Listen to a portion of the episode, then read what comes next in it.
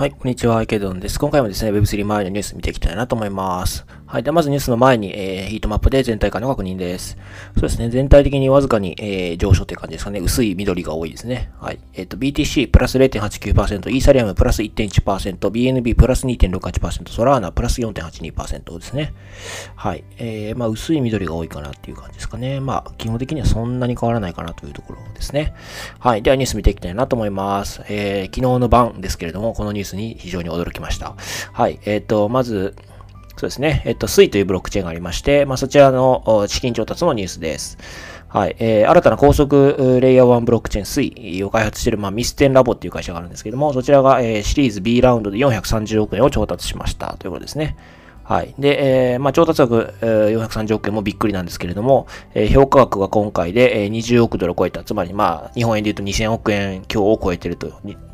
超えてるって感じですかね。はい。まあ、すごいですね。シリーズ B ラウンドですので、まだ多分3回目の調達だと思うんですね。多分シードラウンド、シリーズ A ラウンド、シリーズ B ラウンド。まあ、おそらく3回目だと思われるんですけれども、まあ、その調達で430億円を調達して、かつ評価額が2000億円を超えているということですね。まあ、なんか、あの、ちょっと比較するのが不適切だというのを、あ分かってるんですけど、あえて比較すると、日本の、例えば、なんですかね、東証グロースみたいな、あの、ちっちゃい市場に上場してる企業まあ結構いっぱい数ありますけども、それでも2000億円より上の企業ってそんなめちゃくちゃ多くはないと思うんですよね。まあつまりその、日本の、日本ではもう上場簡単にできるような評価額ってことですね。もうはるかに超えてるということですね。500億円以下の企業いっぱいありますよね。まあもちろん評価額は全てではないですし、まあ比較することが不適切なのも、まあ承知の上なんですけれども、まあそのくらいの規模感だということですね。はい。で、えっと、まあ、この評価額と規模感が、まあ、びっくりする点一つ目で、もう一つのびっくりな点は、日本の電通ベンチャーズさんが、えー、このラウンドに入っているということですね。今回、あの、ラウンドを主導しているのは FTX ベンチャーズですね。で、えー、A6Z、 Binance Labs、 Coinbase Ventures、 Circle Ventures、 Lightspeed Capital、ライトスピードベンチャーパートナーズなどなどが入っていて、その中に日本の電通ベンチャーズさんが入っているということですね。で、まあ、この電通ベンチャーズさんというのは、あの、まあ、どうも日本の、まあ、電通の CVC ですね、コーポレートベンチャーキャピタルみたいですね。はい。まあ、ちょっと、あの、正直、あの、びっくりしました。この VC のメンツの顔ぶれの中に日本の電通が入っているっていうのが、あの、正直なところすごいびっくりですね。はい。まあ、何かこの水側、まあラ、ミステルラボズ側とコネクションがあるのか、まあ、それともなんか電通ならではの付加価値を提案したのか、まあ、ちょどういうあの事情というかからくりなのかちょっとわかりませんけれども、あの、はい、ここに電通さんが入っておられるということで、あの、非常に驚きとともに、あの、すごいなというのが正直な感想ですかね。まあ、この水に投資したことによって得られる知見みたいなものはすごくあるんじゃないかなというふうに思うので、なんかそこを何かしら、あの、日本に還元してほしいなっていうのが個人的な、まあ、思いでもあります。はい。で、えっと、まあ、ここまでがニュースなんですけど、まあ、水、えー、このブロックチェーンあまりご存知でない方のためにもう一回復習をしておくと、まあ、この水というブロックチェーンはミステンラボズという会社で開発されていまして、このミステンラボズという会社は、あの、もともと、メタですね。まあ、昔の名前が Facebook ですけれども、で、あの、DM とか、まあ、あの、ブロックチェーン開発してた人たちが、あの、まあ、スピンアウトして、自分たちでメタ社退社して立ち上げた、あレあの、会社であり、そこで開発してる、えー、まあ、レイヤー1のブロックチェーンですということですね。で、えっ、ー、と、まあ、開発するために使われるプログラミング言語は Move という、まあ、言語が使われていまして、まあ、これは Facebook がもともと開発した言語なんですね。で、えー、まあ、水にも使われてまして、他に Aptos っていうレイヤー1ブロックチェーンがあるんですけども、そちらにも Move が使われていますね。はい。で、まあ、あの、非常にこう、処理能力が高いというふうに、まあ、歌われていまして、まあ、1秒間あたりのトランザクション処理数、TPS が12万件に到達することが可能ということで、えー、まあ、ソラナとかアバランチとか、まあ、そういったこう、今のところ処理能力が高いと歌われているものを、まあ、まあ、そこに対してこうライバルになっていくというか、まあ、もしくは超えていくだろうというふうに見られているということですね。まあ、実際こう、あの、ムーブの言語圏はすごくこう評価されているみたいで、例えばアプトス、えー、兄弟、兄弟チェーンみたいな感じですけれども、アプトスには結構ソラーナからあの、開発者が流れているという情報もありますので、まあ、今後やっぱり台風の目になってくる。まあ、私は以前からこのスイとアプトス非常に注目してて、まあ、YouTube でも何ヶ月か前に喋ってると思うんですけれども、あの、いよいよこう、なんていうか、日の目を浴びる瞬間が来ているのかなというふうに、やっぱり台風の目になってきそうだなというのが個人的な感覚ですね。はい。で、えっと、スイのステータスなんですけども、現在は、えっと、まだテストネット段階でトークンはまだ発行してないということですね。はい。まあ、ただ、これだけの規模で、これだけのお金がありますから、で、まあ、こんだけ豪華な VC がいるので、まあ、なんかいろんなこと考えられると思いますし、まあ、金額も大きいのでいろんなことができるかなと。まあ、もちろん、あの、何かしら作戦を練った上で、まあ、資金調達されてるはずなので、まあ、もちろんもともと予定してる資金用途っていうのはあると思うんですけども、まあ、それに使って、使った上で、さらにまあ何かしらできるんではないかと思わせるような金額感かなというふうに思いましたね。はい。あの、非常に驚きで、あの、非常にびっくりで、あの、まあ、日本にとってもある意味いいニュースなのかなというふうに思いました。はい。では次のニュースですね。えー、シンガポールテマセックなどアニモカブランズに158億円出資ということで、はい。えっと、まあ、香港の、えー、ゲーム開発企業、Web3 ゲーム開発企業ですね。えー、アニモカブランズが、えー、まあ、資金調達をしましたということですね。で、まあ、それが、こう、まあ、噂ベースというか、まあ、先月末、こう、報道されていたんですけども、それが事実であるということを、まあ、発表しているということですね。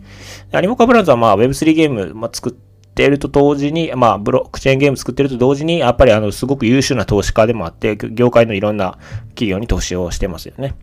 はい。で、えっ、ー、と、158億円を調達したということで、で、テマセック、えー、これなんて読むんですかね、ボユーキャピタルにいいんですかね。はい。あとは GGV キャピタルという、まあ、この3社がラウンドを主導して、まあ、投資を行っているということみたいですね。はい。まあ、なんかアニモカブラズも着着実にあの成長してるなっていうのがすごく感じられるニュースですね。はい。次のニュースですね。えっ、ー、と、FRB、えーえー、副議長ですね、えー、仮想通貨やステーブルコインの規制方針を語るということで、えっ、ー、と、アメリカ、え米連邦準備制度理事会ですね、FRB、えの副議長が、まあ、あの規制について語りましたと。特に、まあ、ステーブルコインの規制についてですね。はい。で、えっ、と、そうですね。議会はステーブルコイン、特に決済手段として機能するコインを健全な規制の枠組み入れるための法律を可決するために、えー、迅速に取り組むべきであるということで、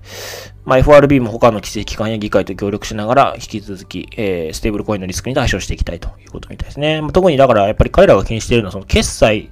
の手段として、まあ、コインが使われるということと、まあ、その決済に使われるコインが適切に規制されているかということ。まあ、この二つなのかなというふうに思いますね。はい。まあ、あとはそうですね、まあ、銀行システムの安定性維持とか、まあ、そういったことのために、まあ、適切に、まあ、マネーロンダリングの防止策も含めて、まあ、適切な措置を講じる必要があると、まあ、そういうふうに言ってるみたいですね。まあ、やっぱりその、一番気にしてるのはやっぱり決済。で、特に、まあ、ステーブルコインが多分決済に使われるだろうということで、ステーブルコインのところを、まあ、彼らはやっぱり気にしてるようですね。これ、この文、このニュースだけを読むとですけれども。まあ、まあ、多分他も気にはしてるんでしょうけど、まず一番最初にやるべきというか、まあ、気にしてるのは、この多分決済のところなんだと思いますね。はい。では次のニュースですね。えっと、最後、アバランチ DeFi でフラッシュローン攻撃、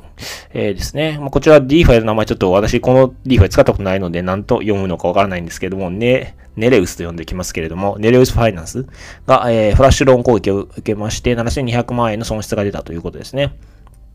はい。で、まあ、フラッシュローンっていうのは何かっていうと、ここですね。えっ、ー、と、即時返済を条件に、え、仮想通貨を無担保で借り入れる仕組みということで、まあ、ここですね。スマートコントラクトでトランザクションが組まれ、瞬時に再取りを行う再起取引などで使用されると。反面借り入れた、えー、多額の資金で式事情価格を歪ませ、融資プラットフォームから不当に資金を抜き取るなど悪用されるケースも多いということで、まあ、今回はこのフラッシュローンを使って、えー、7200万円ですかを損失がされた、あの、あったということですね。はい。で、まあ、どうもこの、まあ、ネルス側に、まあ、運営側によると、まあ、その、多分、計算ところに問題があったんですかね。はい。価格計算に時間過重平均考慮されていないため、操作に脆弱だったということで、多分、おそらく何かしらの問題が、あの、プロトコル側にあったんだろうなというふうに思われますね。はい。まあ、なんかもうこういう何かしらの損失が起きましたとか、どっかに攻撃されましたとか、あの、ハッキングがありましたとかいうニュースを読むのに慣れてしまっている自分がちょっと怖くはありますけれども、あ、またかみたいな、あの、印象がありますね。はい。で、まあ、金額も7200万円だと、ああハッキングの中では小さいなと思ってしまってる自分がいるので、それもまたちょっと怖いなというふうに思いますね。はい。